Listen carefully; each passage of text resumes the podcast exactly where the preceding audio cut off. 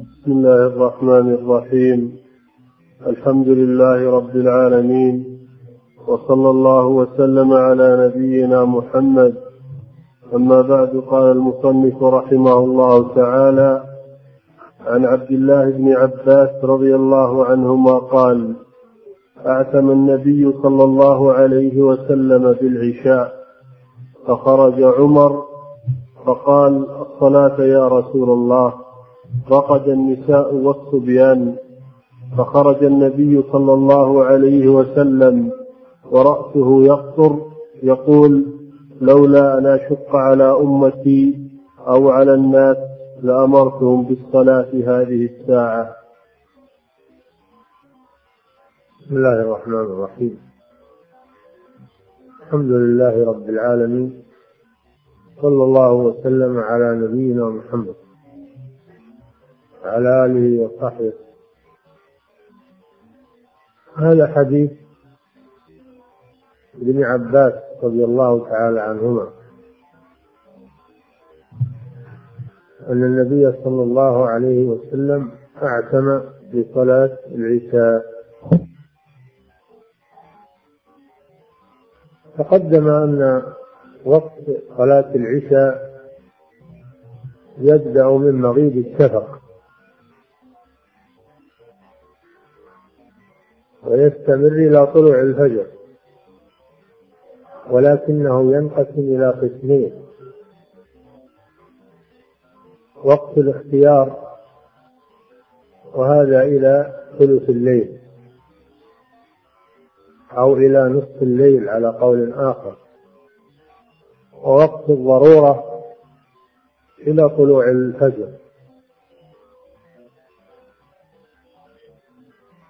وفي هذا الحديث أن النبي صلى الله عليه وسلم أعتم بالعشاء. العشاء يعني صلاة العشاء. ومعنى أعتم العتمة الظلمة. العتمة الظلمة. وأعتم معناه أظلم. مثل أمسى وأصبح أصبح دخل في الصباح وأمسى دخل في المساء وأعتم دخل في العتمة وهي الظلمة والعتمة إلى ثلث الليل. النبي صلى الله عليه وسلم في هذا الحديث أخر صلاة العشاء. إلى العتمة أو إلى آخر العتمة ليبين للناس الحكم الشرعي. فتأخر صلى الله عليه وسلم والناس ينتظرون في المسجد. هذا فيه دليل على أن الإمام ينتظر. على أن الإمام ينتظر. إلا إذا أذن لأحد أن يصلي عنه أو تعذر حضوره أو تعذرت مراجعته.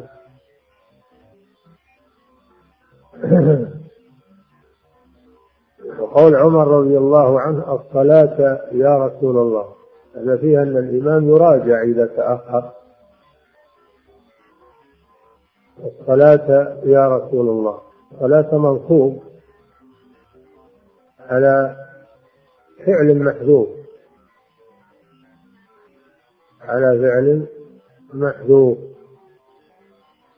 أي صل الصلاة يا رسول الله.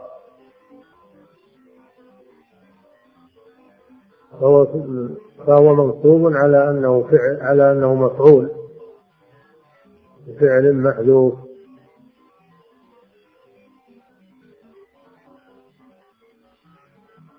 وهذا فيه دليل على أن الأكابر ينبهون. هذا دليل على أن الأكابر ينبهون. لأنهم ربما يكونون ناسين أو يكون هذا من باب الاستفادة إذا كان هذا التأخير له فائدة. وقول عمر رضي الله عنه الصلاة يا رسول الله. فيه تنبيه الأكابر.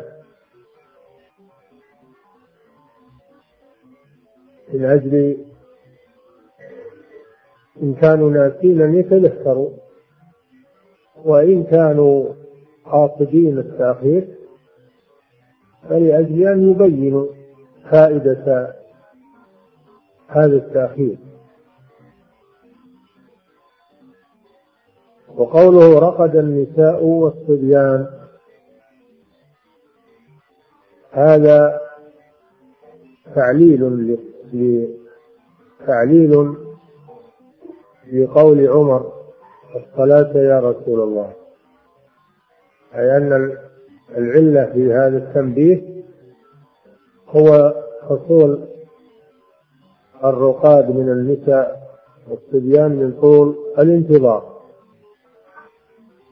وهذا فيه أن النساء يحضرن الصلاة في المساجد مع الجماعة ولا يمنعن من ذلك بشرط أن يلزمنا الحجاب والأدب الشرعي. وفيه دليل على أن الصبيان أيضا يحضرون الصلاة مع آبائهم والبنات مع أمهاتهن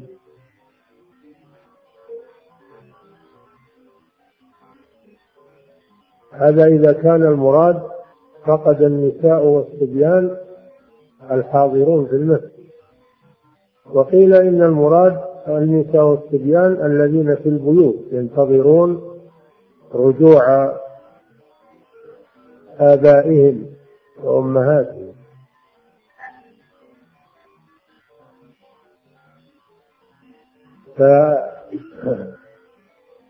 فالكلام يحتمل معنيين. من المراد الذين حضروا أو المراد الذين في البيوت وينتظرون آباءهم الذين خرجوا للصلاة. وعلى كل حال هذا فيه دفع للمشقة عن الضعفاء.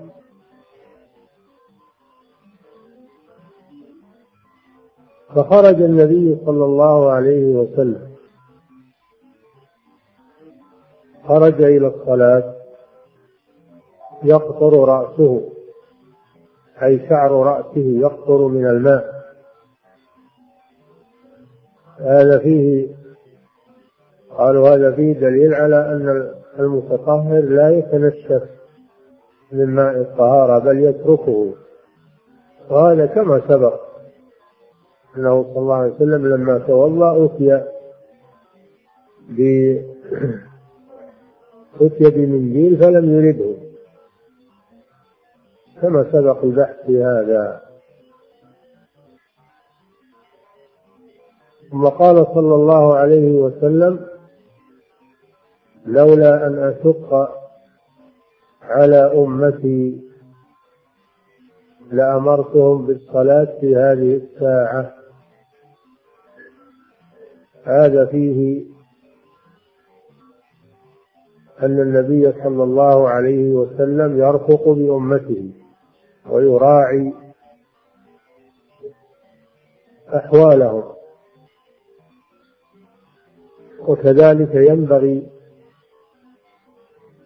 لكل من ولي من أمر المسلمين شيئا في الصلاة أو في غيرها أن يراعي أحوال من تحت يده. ولا يشق عليهم. النبي صلى الله عليه وسلم ترك أمرهم بالصلاه في هذا الوقت مع أنه أفضل مع أنه أفضل ويحب أن يصلي فيه دفعا للمشقة عن الضعفاء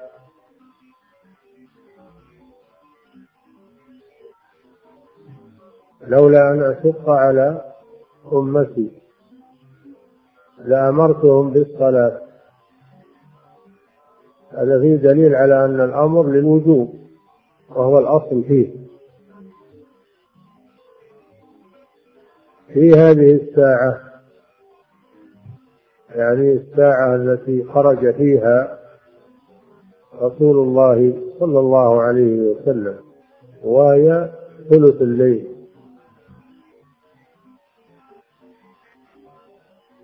فهذا الحديث فيه هذه الفوائد العظيمة. أولا فيه حضور النساء والصبيان للمساجد بحضور الصلاة.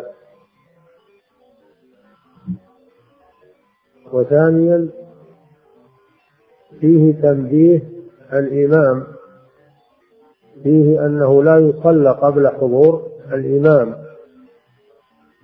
وأنه ينبه ويراجع إذا تأخر.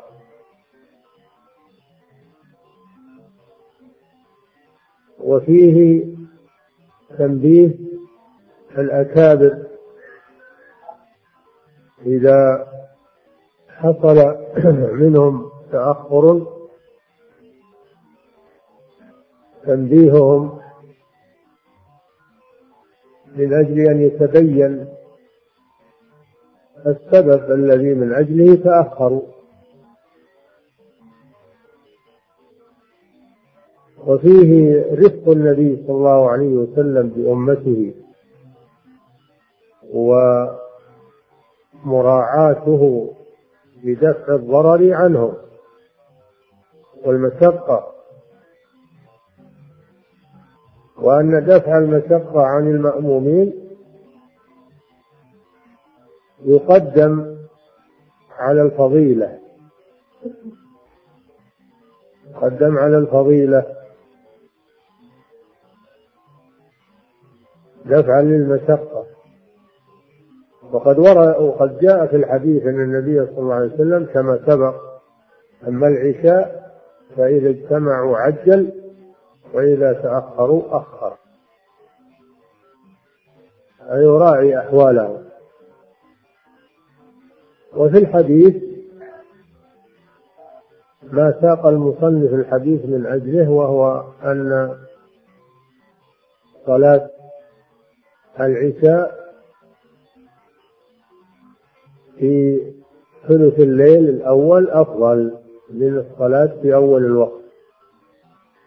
إذا لم إذا لم يترتب على هذا مشقة. للمأمومين. نعم. عن عائشة رضي الله عنها أن النبي صلى الله عليه وسلم قال إذا أقيمت الصلاة وحضر العشاء فابدأوا بالعشاء. وعن ابن عمر نحوه. وهذا أيضا كالحديث الذي قبله فيه الرفق للناس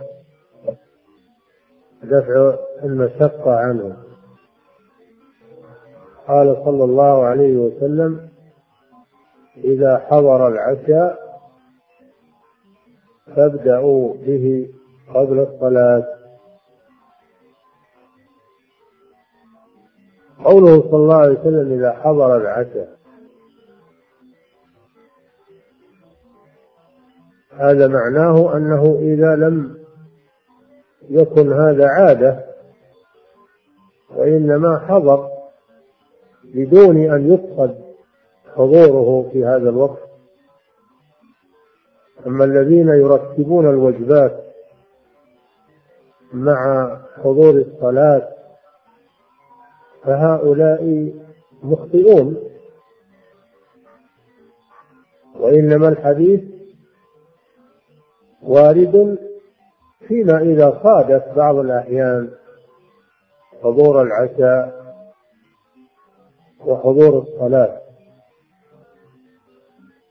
فإنه يبدأ بالعشاء دفعا للمشقة لأن الناس قد يكونون جائعين ومشتاقين إلى تناول العشاء. فيقدمون العشاء هذا فيه مراعاة أحوال المصلين.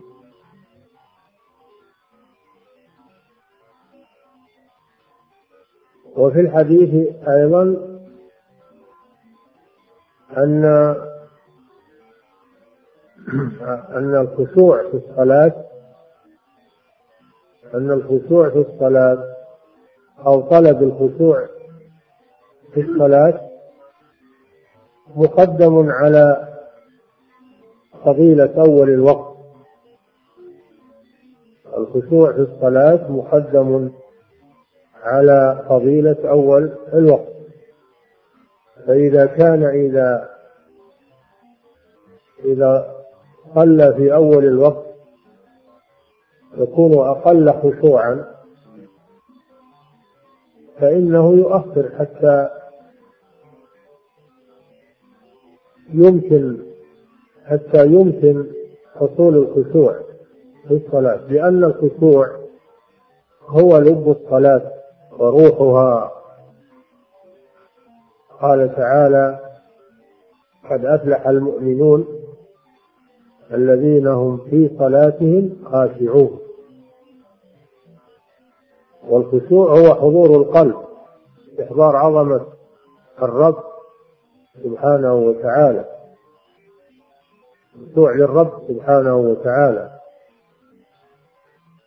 وقال تعالى وإنها لكبيرة واستعينوا بالصبر والصلاة وإنها لكبيرة إلا على الخاشعين الذين يظنون أنهم ملاقو ربهم. صلاة كبيرة على من ليس في قلبه خشوع. وأما الذي في قلبه خشوع فإنها تكون سهلة عليه ويرتاح فيها كما كان النبي صلى الله عليه وسلم يقول جعلت قرة عيني في الصلاة. وكان إذا حجبه عمرو قال أقم الصلاة يا بلال أرحنا بها. وهذا مأخوذ من قوله تعالى واستعينوا بالصبر والصلاة. الصلاة تعين على تحمل المشاق ومواجهة الصعاب. تعين على ذلك على حل المشاكل. فالخشوع مطلوب.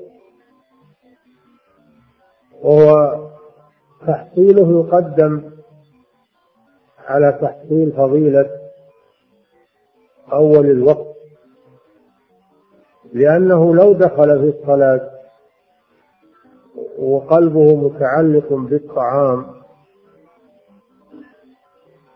فإنه لا يحصل عنده خشوع بل يكون مشغول القلب بالطعام فلذلك شرع له أن يأخذ رغبته من الطعام حتى يدخل في الصلاة وهو مرتاح النفس لا يفكر بشيء.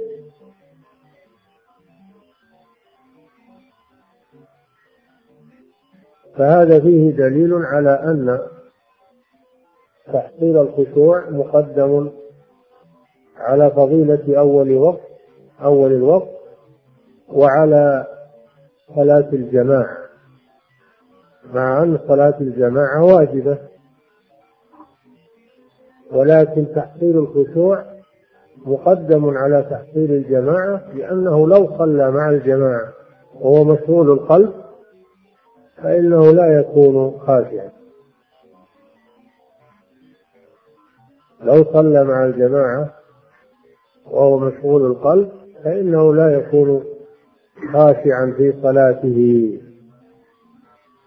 نعم. ولمسلم عن عائشة رضي الله عنها قالت سمعت رسول الله صلى الله عليه وسلم يقول لا صلاة بحضرة طعام ولا وهو يدافعه الأخبثان.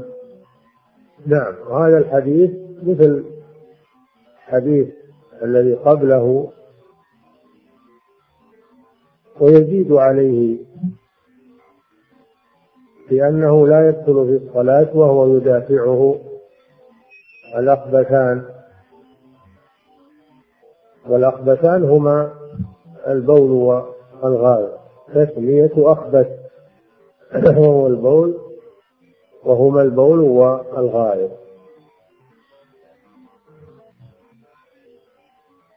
وقوله لا صلاة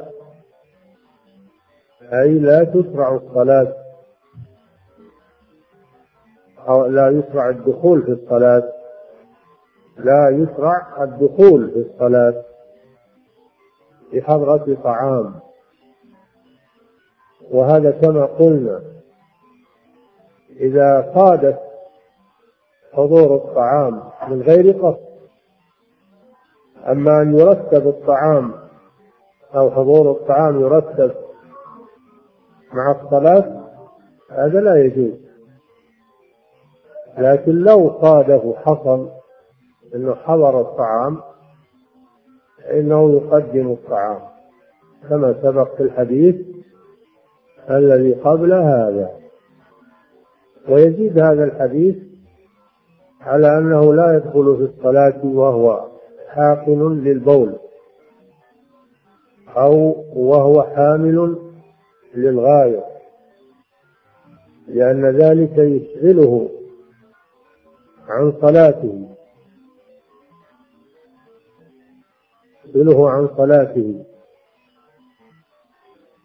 وقد يخل وقد يخل بصلاته لأن حبس البول وحبس الغاية مضر بالإنسان. فقد لا ي... لا يأتي للصلاة على الوجه المطلوب. فيتفرغ من هذا الشاغل ويتوضأ ويصلي. إن أدرك الجماعة أو بعضها فالحمد لله وإلا فإنه يصلي ولو فاتته صلاة الجماعة ولا يدخل فيها وهو على هذه الحالة ويقول أنا أدرك صلاة الجماعة لأنه ليس المقصود أنك تصلي أو أنك تدرك الجماعة ولكن المقصود أن تصلي بخشوع حضور قلب أن هذا هو روح الصلاة.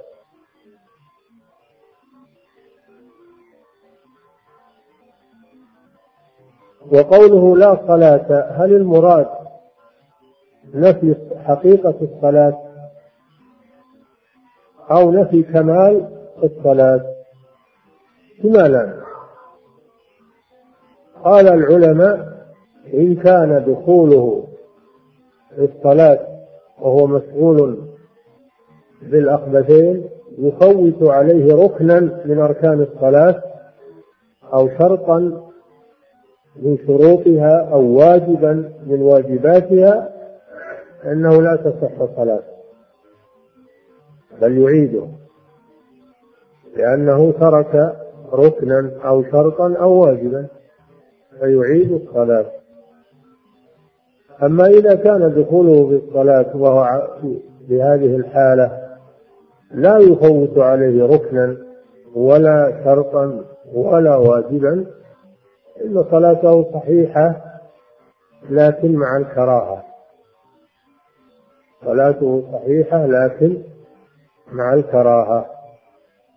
ويكون النفي للكمال. أما إذا كان يفوت ركنا أو شرطا أو واجبا فإنه النفي يكون للحقيقة. بمعنى أن صلاته غير صحيحة. فيطلب منه الإعادة. نعم.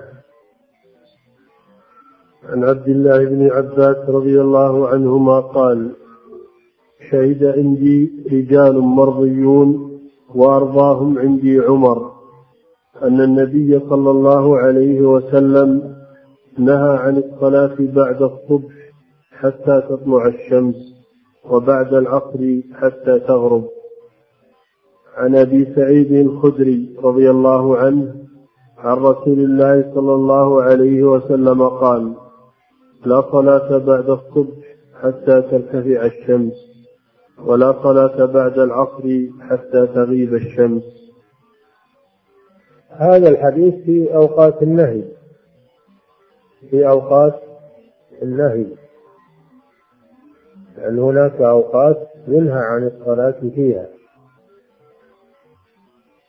وهي مذكورة في أحاديث منها هذا الحديث الذي هو في الصحيحين. قوله شهد عندي يعني أخبرني شهادة المراد بها هنا الإخبار. ليس المراد بها الشهادة التي تكون عند القاضي؟ شهد عندي يعني أخبرني. رجال أوثقهم عمر أو أفضلهم عمر أفضلهم عندي عمر بن الخطاب رضي الله عنه. وهذا شيء معروف أن عمر بن الخطاب رضي الله عنه هو أفضل الصحابة بعد أبي بكر الصديق رضي الله عنه. أفضل الصحابة على الإطلاق أبو بكر الصديق. ثم بعده عمر. ثم بعده عثمان. ثم بعده علي. ثم بقية العشرة. على التفصيل المذكور في فضل الصحابة رضي الله عنهم. قالوا وفي هذا رد على الشيعة الذين يفضلون عليا رضي الله عنه على عمر على أبي بكر وعمر وعثمان. هذا فيه رد عليهم. في أن أفضل الصحابة أبو بكر ثم عمر ثم عثمان ثم علي. وإن حصل اختلاف بين العلماء في علي وعثمان أيهما أفضل لكن يكاد أن يكون قول الأكثر أو الإجماع على أن عثمان رضي الله عنه أفضل ولذلك قدمه الصحابة في البيعة وهو الخليفة الثالث رضي الله عنه وهو من السابقين الأولين إلى الإسلام فضائله كثيرة رضي الله عنه.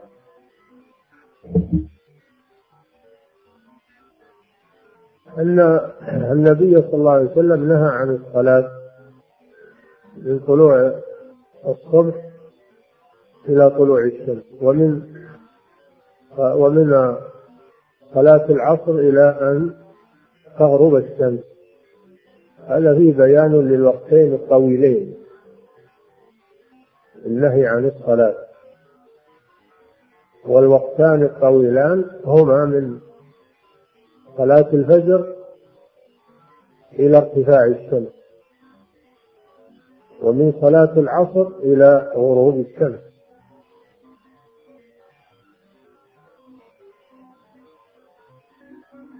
وهناك تفصيل في أوقات النهي جعلوها خمسة أوقات. الأول من طلوع الفجر إلى إلى إلى طلوع الشمس والثاني من طلوع الشمس إلى ارتفاعها قيل رمح والثالث حين تقوم حين يقوم قائم الظهيرة تتوسط الشمس على الرؤوس إلى أن تزول والرابع من صلاة العصر إلى أن تقرب الشمس من الغروب والخامس من أن تقرب الشمس إلى الغروب إلى أن تغيب. هذه أوقات خمسة على التفصيل. أو ثلاثة على الإجمال. تقول من صلاة الفجر إلى ارتفاع الشمس. هذا واحد. من قيام الشمس في وسط السماء إلى أن تزول. هذا الثاني. من صلاة العصر إلى أن تغرب الشمس. هذا الثالث. هذه أوقات النهي على سبيل الإجمال.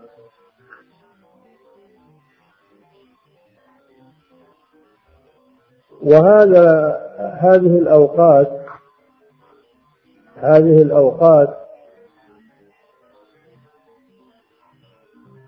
تصلى فيها الفوائد بالإجماع. الفوائد إذا فاتت يصلى فيها بالإجماع. إذا فاتت فريضة من الفرائض فإنها تصلى ولو في هذه الأوقات. قوله صلى الله عليه وسلم من نسي صلاة أو نام عنها فليصلها إذا ذكرها. لا كفارة لها إلا ذلك. إذا ذكرها هذا عام في جميع الأوقات. ولا يقول أنا أؤخر حتى يخرج وقت النهي بل يصليها في الحال. وهذا وقتها. هذا بإجماع أهل العلم أن الفوائد تصلى في أوقات النهي ولا تؤخر. وأجمعوا أيضا على أن النوافل المطلقة تحرم في هذه الأوقات. النوافل المطلقة غير ذوات الأسباب. المطلقة يعني غير ذوات الأسباب. أنها تحرم في هذه الأوقات.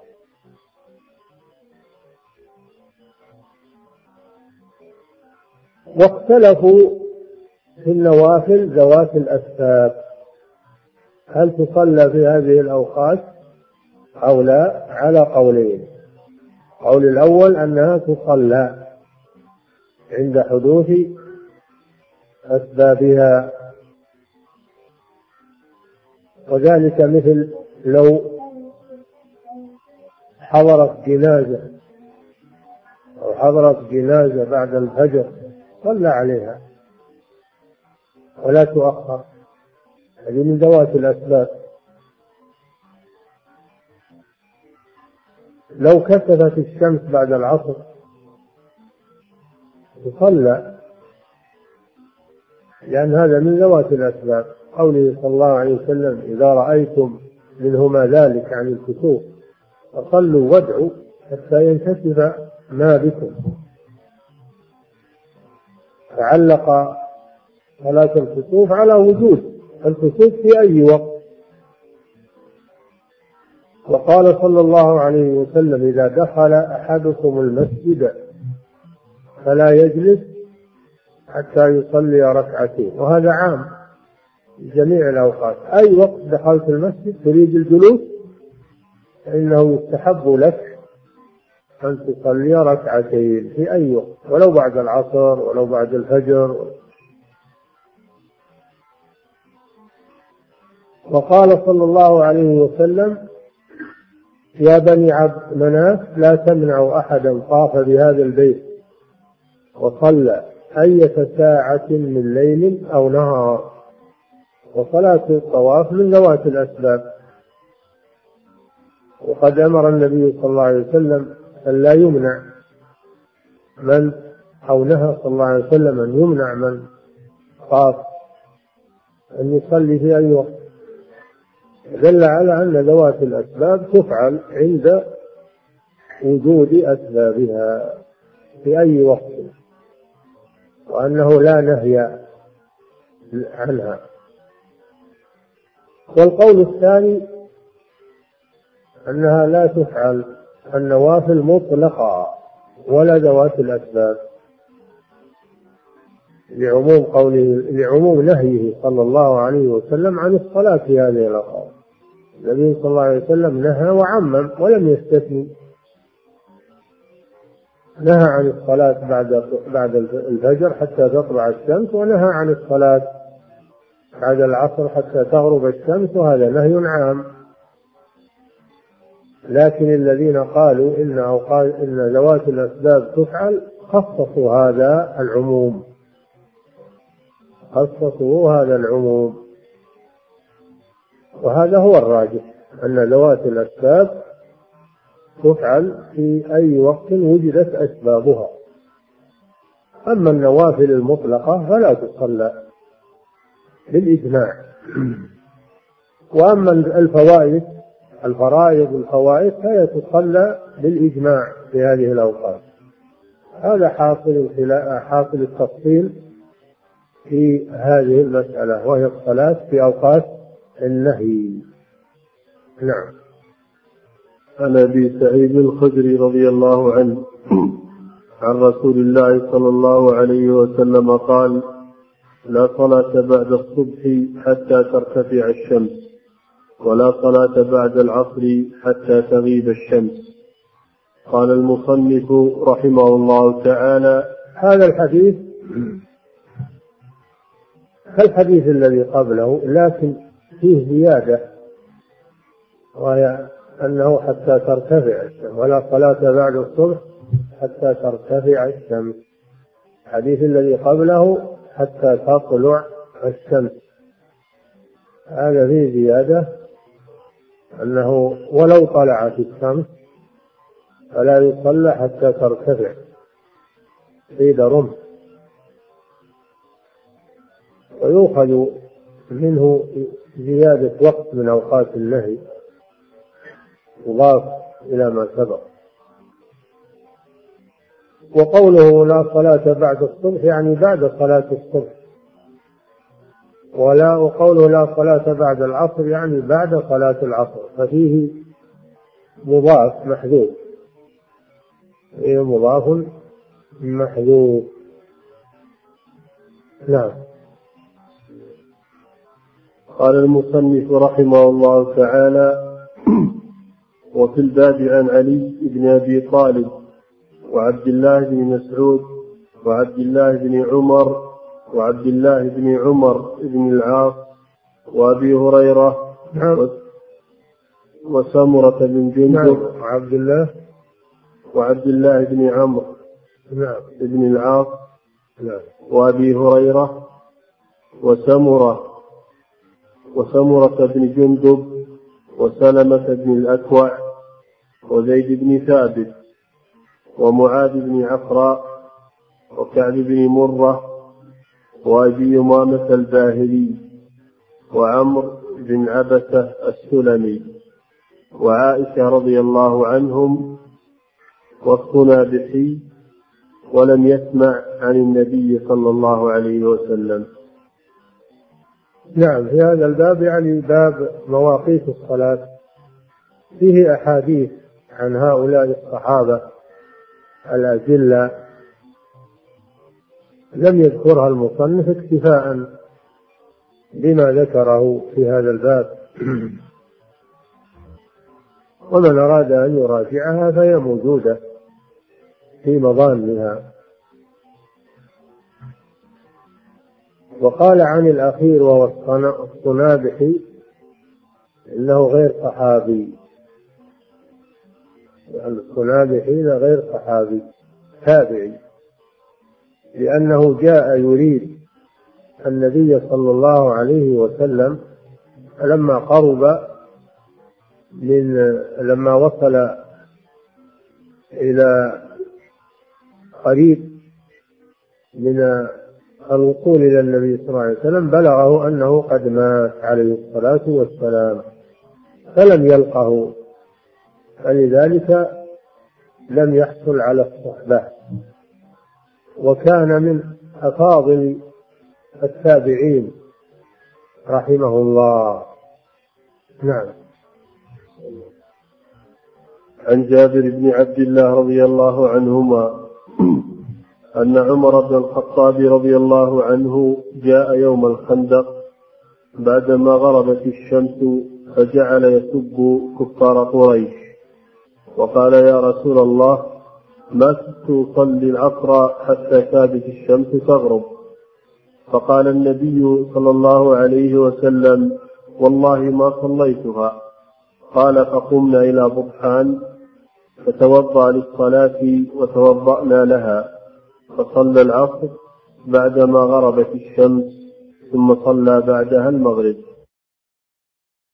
نعم هذا سبق. الحديث هذا سبق في أول الباب. له نظائر وهو أن النبي صلى الله عليه وسلم يوم الخندق في غزوة الخندق. سمى يوم الخندق وإن كان لم يقتصر على يوم واحد لكن يسمى يوم الخندق بجميع أيامه يسمى يوم الخندق أو غزوة الخندق أو غزوة الأحزاب كلها بمعنى واحد. وأضيفت إلى الخندق لأن النبي صلى الله عليه وسلم حفر خندقا حول المدينة ليمنع المشركين من الدخول إلى المدينة.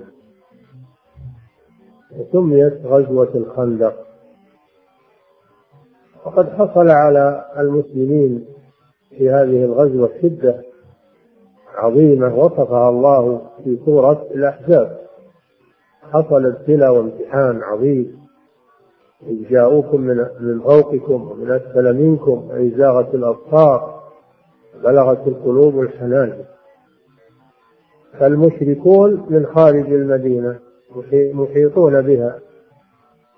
واليهود نقضوا العهد من داخل المدينة والمنافقون بين صفوف المسلمين يتكلمون بالكلام القبيح كعادة المنافقين في كل حادث يحدث بالمسلمين فإنها تظهر ألسنة المنافقين كما في وقتنا هذا الآن.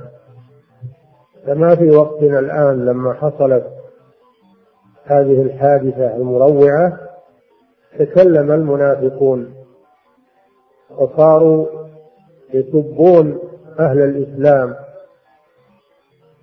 ويضيفون ما حدث إلى أن سبب المسلمون سبب أهل الدين وسببه تدريس العلوم الشرعية وغير ذلك من أقوالهم القبيحة. هذه سنتهم دائما أنهم عند الأحداث يظهر ما في صدورهم من الغل والحقد على المسلمين وليس هذا بغريب من المنافقين في كل زمان ومكان ولكن الله جل وعلا يثبتهم ويرد كيدهم في نحورهم دائما وابدا فهذا فلما حصل على المسلمين هذا الضيق وهذا الانشغال بالقتال. فإن حضرت صلاة العصر وهم في شدة قتال شدة مدافعة. لم يتمكن المسلمون من الصلاة. لم يتمكن المسلمون من الصلاة. ومنهم عمر كما في هذا الحديث أنه ما كاد يصلي حتى غربت الشمس حتى غربت الشمس فالنبي صلى الله عليه وسلم قال له وأنا أيضا لم أصلها كما سبق. الأحاديث التي مرت في أول الباب. ولماذا لم يصلوها صلاة الخوف؟ قالوا لأن صلاة الخوف لم تشرع إلا بعدها في غزوة ذات الرقاع. وإذا قمت فيهم فأقمت لهم وإذا كنت فيهم فأقمت لهم الصلاة فلتقم طائفة منهم معك. إلى آخر الآية. هذه غزوة ذات الرقاع قبل نجد فصلاة الخوف متأخر نزولها. فلذلك لم يصلوا صلاة الخوف.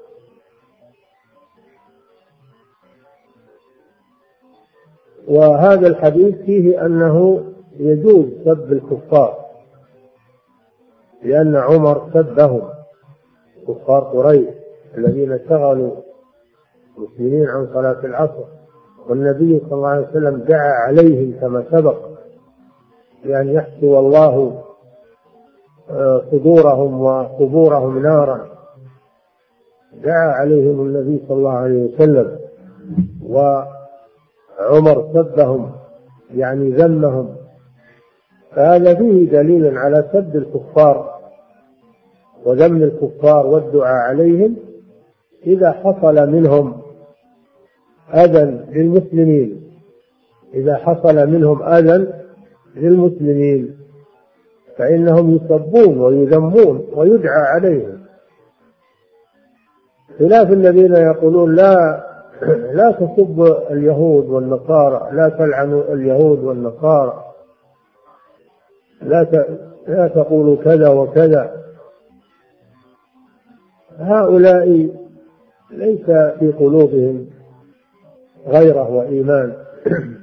وربما أنهم يوادون الكفار ويحبونهم فلذلك لا يريدون أن يقال فيهم شيء. وهذا الحديث يدل على أنه إذا حصل من الكفار أذى على المسلمين أو ضرر على المسلمين أنهم يسبون ويدعى عليهم ويلعنون كما لعنهم الله سبحانه وتعالى ولعنهم رسوله صلى الله عليه وسلم. وفي الحديث أن أنه إذا فاتت الصلاة أنه إذا فاتت الصلاة حتى دخل وقت الأخرى. إذا فاتت الصلاة حتى دخل وقت الأخرى فإن الصلاة الفائتة تصلى قبل الحاضرة. لأن النبي صلى الله عليه وسلم صلى العصر قبل المغرب في وقت المغرب. دل على وجوب الترتيب. بين الصلوات وأنه واجب. قالوا إلا إذا ضاق الوقت عن الحاضر ما بقي إلا ما يسع الحاضرة فقط. فإن الحاضرة تقدم وتصلى بعدها الفائتة فهذا هو ما يفيده هذا الحديث. ودل على أن الصلاة لا تترك بحال من الأحوال. أن الصلاة لا تترك بحال من الأحوال. إذا نسيها أو أو نام عنها فإنها فإنه يبادر بالصلاة متى ما ذكر أو استيقظ من النوم. ولا أقصد بالنوم النوم الذي يرتبه هؤلاء ويجعلونه مقصودا لهم يقولون متى ما قمنا نصلي؟ هذا ما يجوز وليس هذا عذرا لهم. إنما المقصود بالنوم النوم الغالب الذي يغلب الإنسان. وهو يريد أن يقوم وليس من عادته أن ينام عن الصلاة ولكن غلبه النوم. فهذا هو الذي يعذر ويؤمر بالصلاة إذا استيقظ أما الذي يرتب الصلاة بعد النوم متى قام فهذا لا تصح صلاته ولا تقبل عند الله سبحانه وتعالى لأنه تعمد إخراجها عن وقتها.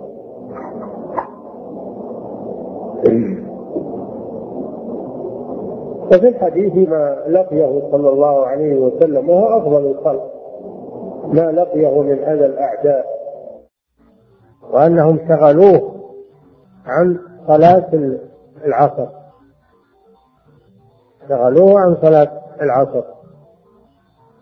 وفي هذا تسلية للمؤمنين الذين يصيبهم من الكفار. ما يصيبهم. فإن لهم أسوة برسول الله صلى الله عليه وسلم. عليهم أن يصبروا وأن لا يضيعوا شيئا من واجبات دينهم.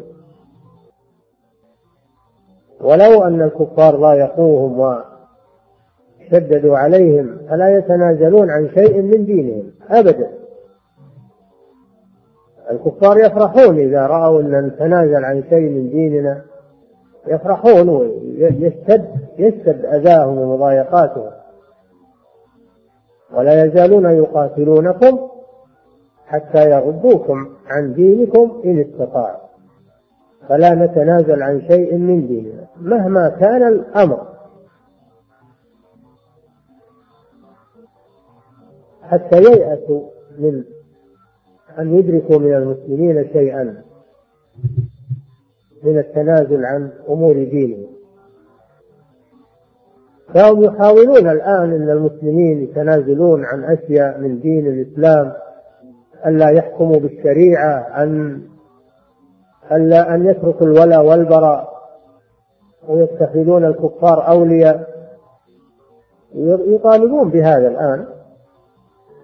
يطالبون بأنه لا يكون هناك ولا ولا براء وأن المسلمين والكفار شيء واحد.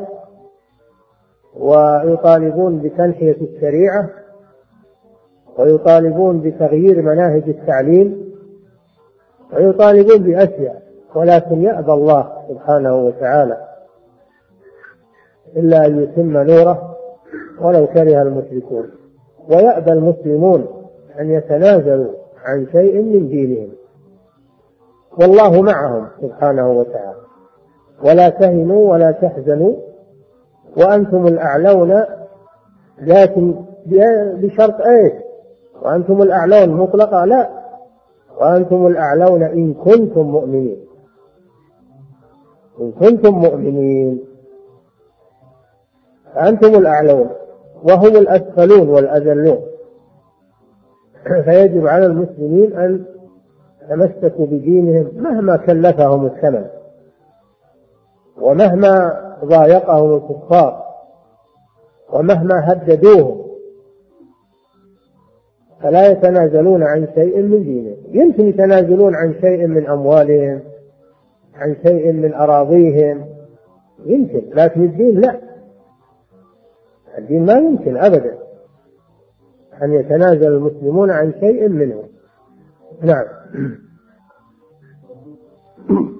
فقال النبي والله ما صليتها.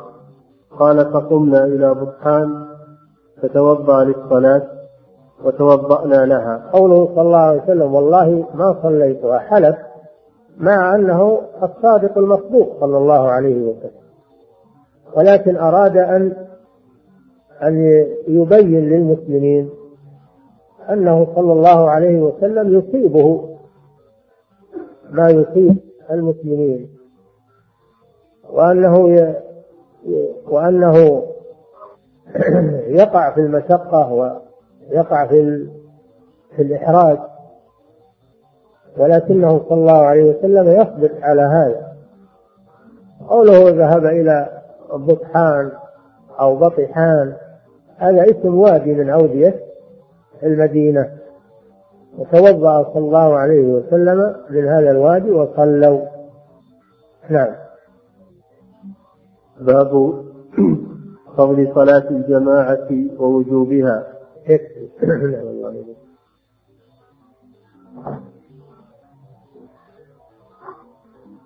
فضيلة الشيخ يقول السائل ما حكم الآتي؟ واحد يقول بعض الإخوان يأتون هنا مبكرا ويحجزون لبعضهم أماكن في مقدمة الصفوف ونحن نأتي من بعيد ولا نجد إلا المؤخرة. بكروا بكروا حتى تسبقوا هؤلاء.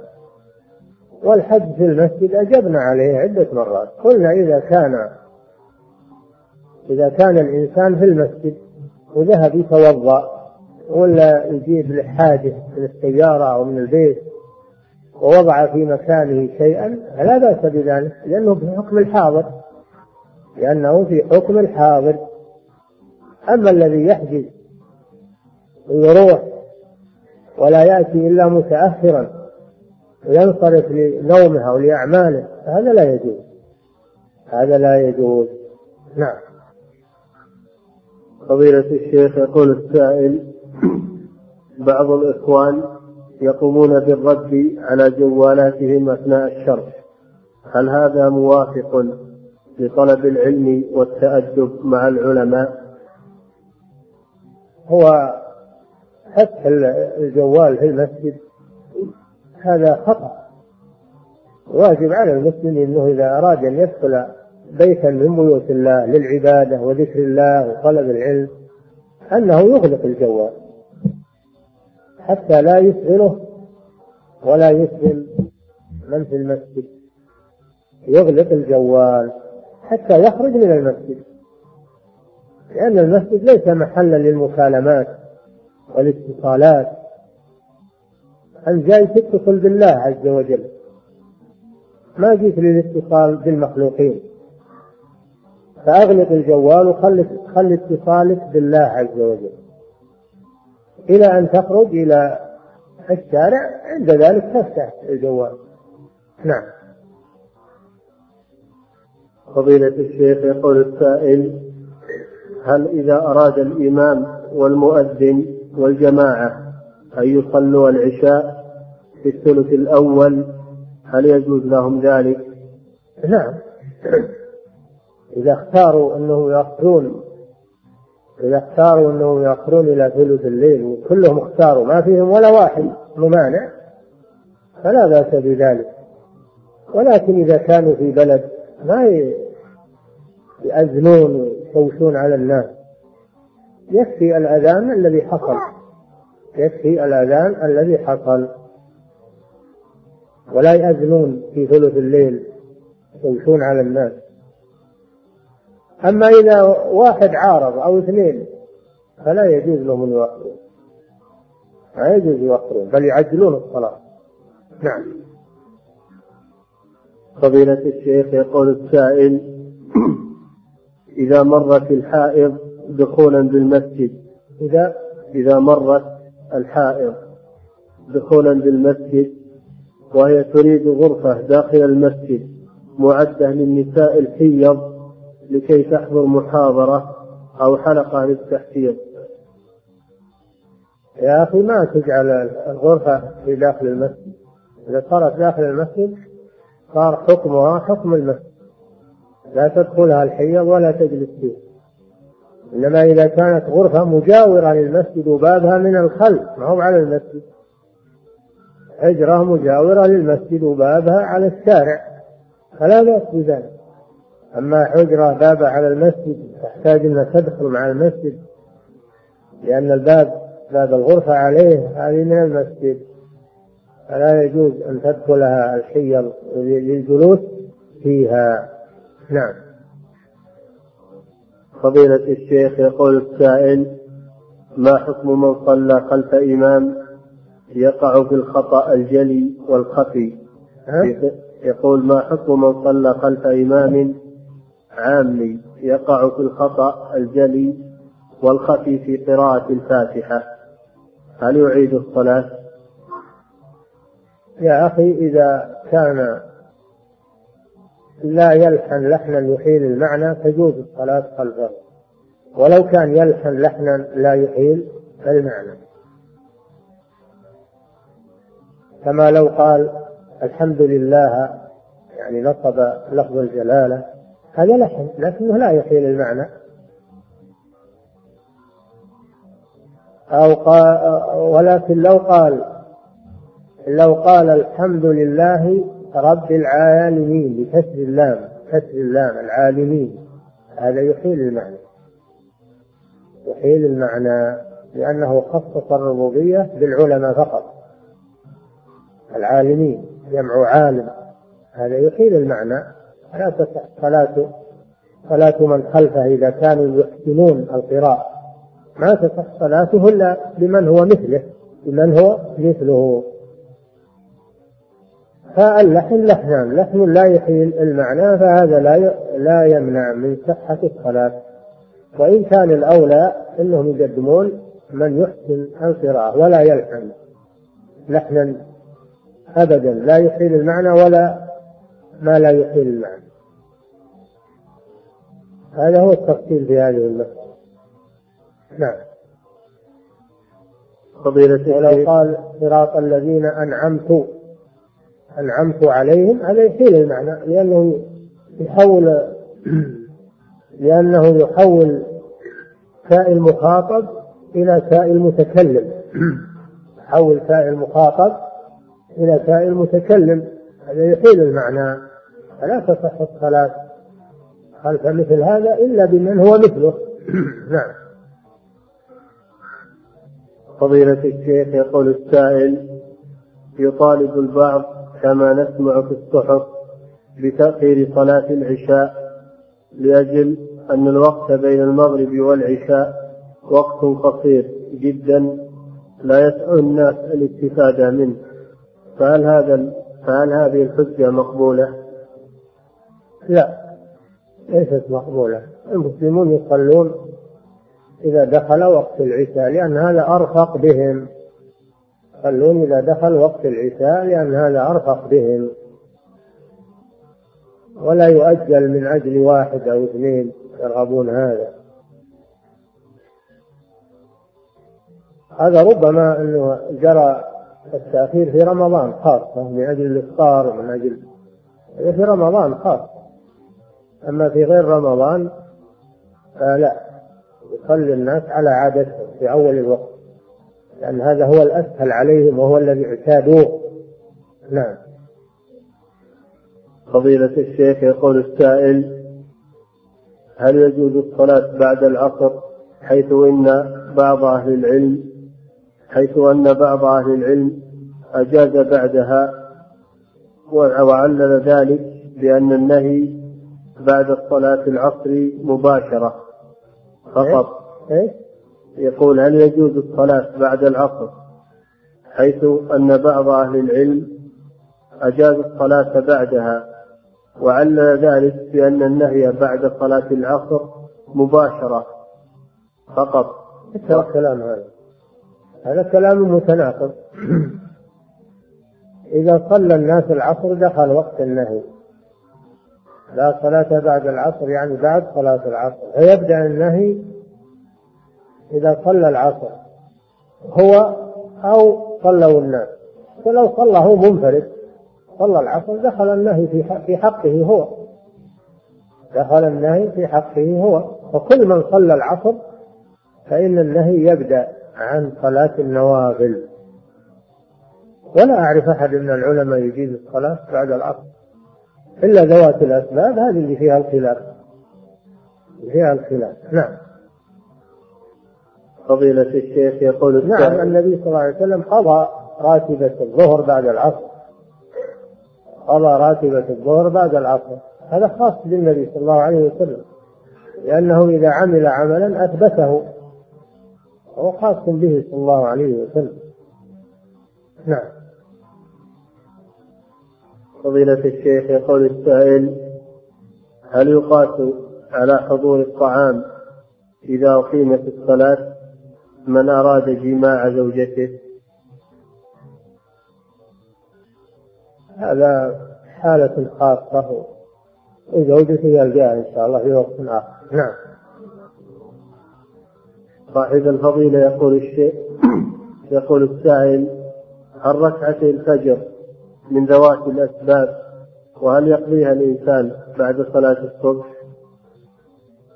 صلاة راتبة الفجر قبلها. بعد طلوع الفجر. إذا تأكد من طلوع الفجر يصلي الراتبة.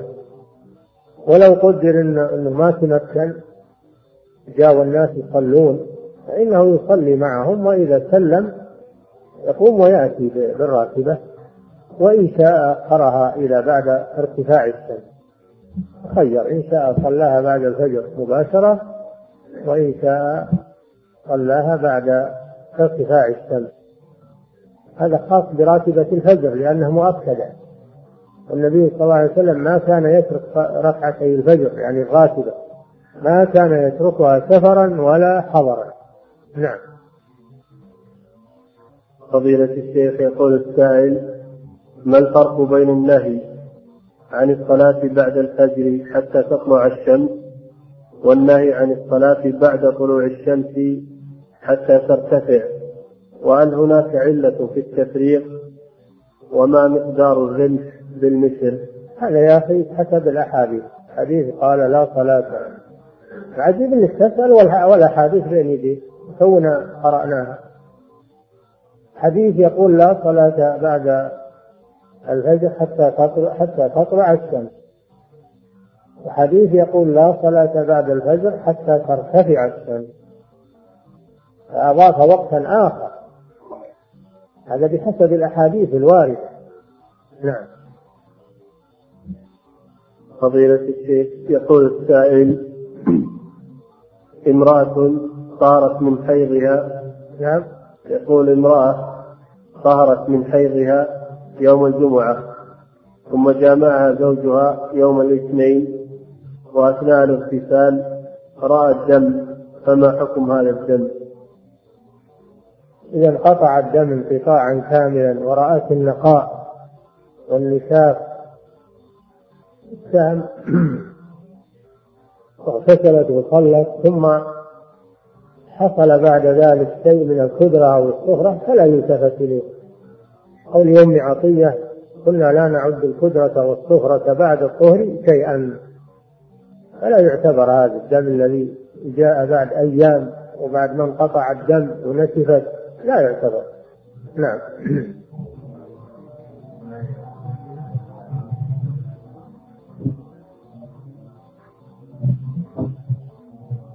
نعم. فضيلة الشيخ يقول السائل إذا كنا في البر وأردنا تأخير صلاة العشاء إلى الوقت الأفضل فهل نؤذن إذا دخل الوقت؟ هل نؤذن؟ نعم. مخير. تؤذن إذا دخل الوقت أو تؤذن عندما تريد الصلاة. مخير. مخير في هذا. نعم. فضيلة الشيخ يقول السائل من كان يستطيع مجاهدة نفسه عند حضور الطعام وقت الصلاة فهل يؤخر الطعام بعد أداء الصلاة؟ إذا لم يكن له حاجة للطعام فلا يؤخر الصلاة يبدأ بالصلاة. أما إذا كان له حاجة للطعام فيقدم الطعام على حسب حال الإنسان. نعم. فضيلة الشيخ يقول السائل هل يجب على مدرس القرآن أن يكون على وضوء في كل الدرس لأن محافظته على الوضوء تؤدي أحيانا إلى الخروج من الفصل وقطع الدرس إذا كان سيقرأ من المصحف ويمس المصحف مباشرة لا بد من الوضوء. أما إذا كان يقرأ عن ظهر قلب فلا يشترط الوضوء. نعم. فضيلة الشيخ يقول السائل أسألك بالله أن تعرض هذا السؤال. يعني قارئ الأسئلة. يقول من المعلوم أن الرسول صلى الله عليه وسلم عندما لعن بعض الكفار قال الله له ليس لك من الأمر شيء. ومن المعلوم أيضا أن الدعاء على الكفار بالإبادة والإهلاك ينافي حكمة الله في بقائهم. كيف يمكن يا فضيلة الشيخ الجمع بين ذلك وبين قوله تعالى وقال نوح رب لا تذر على الأرض من الكافرين ديارا ولعن الرسول صلى الله عليه وسلم ودعائه عليهم كما مر علينا في هذا الدرس. في فرق بين الدعاء على الكفار عموما ولعن الكفار عموما ولعن أشخاص معينين. الدعاء لعن الكفار عموما والدعاء عليهم عموما هذا جائز بالإجماع. وأما لعن الكافر معين باسمه فهذا هو الذي نهى الله نبيه عنه لأن الرسول صلى الله عليه وسلم قال اللهم العن فلانا وفلانا. ثم إن الله من على هؤلاء وأسلموا حسن إسلامهم. ليس لك من الأمر شيء أو يتوب عليهم أو يعذبهم فإنهم ظالمون. قد عفى الله عنهم وأسلموا. وحسن إسلامهم رضي الله عنهم. ففي فرق بين لعن المعين ولعن العموم عموم الكفار. نجعل لعنة الله على الكاذبين لعنة الله ألا لعنة الله على الظالمين لعنة فلعنة الله على الكافرين. في فرق بين هذا وهذا. يجب أن الإنسان يفقه هذا الأمر. ونوح عليه السلام دعا عليهم عموما لما أخبره الله قال إنه لن يؤمن من قومك إلا من قد آمن. لما أعلمه الله أنهم لم يؤمنوا دعا عليهم بالهلاك. نعم. فضيلة الشيخ يقول السائل انتشر بين الكثير من الشباب. ولهذا قال عليه الصلاة والسلام رب لا تذر على الأرض من الكافرين ديارا. إنك إن تذرهم هذا العلم إنك إن تذرهم يضلوا عبادك ولا يلدوا إلا فاجرا كفارا. أعلمه الله بذلك. أعلمه الله بذلك. لذلك دعا عليهم عليه الصلاة والسلام. نعم. أحسن الله إليك. فضيلة الشيخ يقول السائل انتشر بين الكثير من الشباب منشورات تفيد جواز جواز قتال رجال الأمن وخاصة المباحث. وهي عبارة عن فتوى منسوبة لأحد طلاب العلم. نعم. يقول انتشر بين لا فتوى. وهي عبارة عن فتوى منسوبة لأحد طلاب العلم. وأنه في حكم المرتدين. فنرجو من فضيلتكم بيان الحكم الشرعي في ذلك. والأثر المتردد المترتب على هذا الفعل الخطير هذا ما هو بغريب على الخوارج هذا مذهب الخوارج.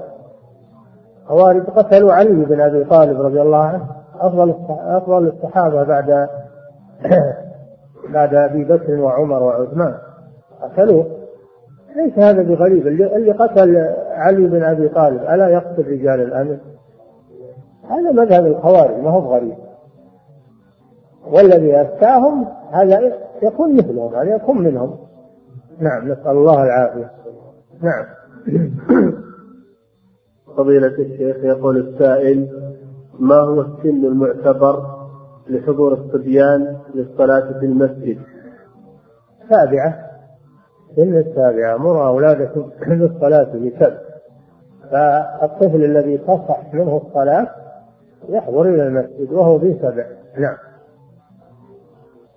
فضيلة الشيخ يقول السائل هناك هناك طالب علم يقول إن للإنسان أن يوتر حتى ولو طلع الفجر لأن هناك حديث لأن هناك حديث إن الإنسان يقول هناك طالب علم يقول إن للإنسان أن يوتر حتى ولو طلع الفجر لأن هناك حديث يدل على أن وقت الوتر يستمر حتى الصلاة أي صلاة الفجر. نعم هذا قول لبعض العلماء وقول الإمام الشافعي أنه يوتر ولو طلع الفجر. هذا قول للإمام الشافعي.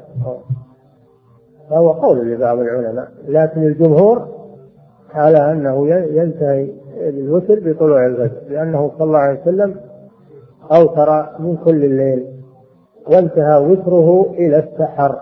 هذا الحديث عن الرسول صلى الله عليه وسلم انتهى وتره إلى السحر. وقال صلى الله عليه وسلم إذا طلع الفجر فلا صلاة إلا المكتوبة. نعم.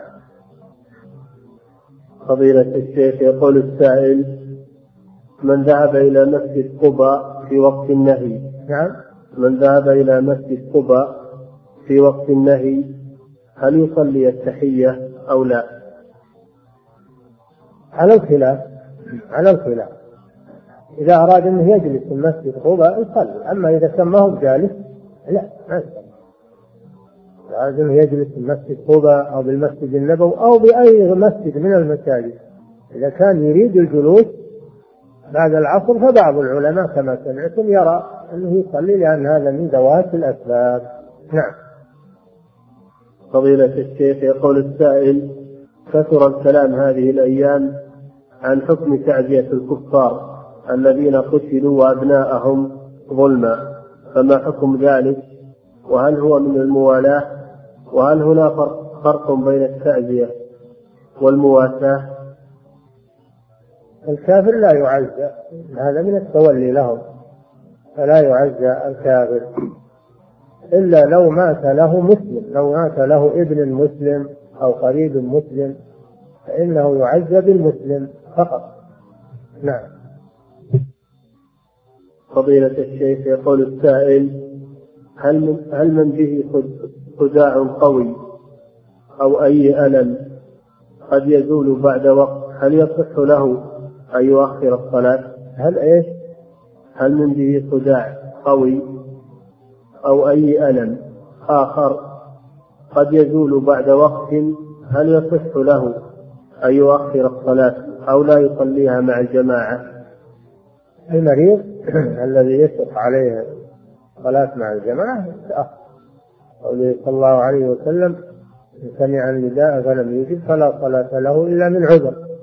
قيل لابن عباس راوي الحديث وما العذر قال خوف أو مرض. فإذا كان به مرض يشق عليه الذهاب إلى المسجد فله أن يصلي في في بيته. نعم. والصداع نوع من الأمراض. خصوصا إذا كان صداعا قويا شديدا نعم.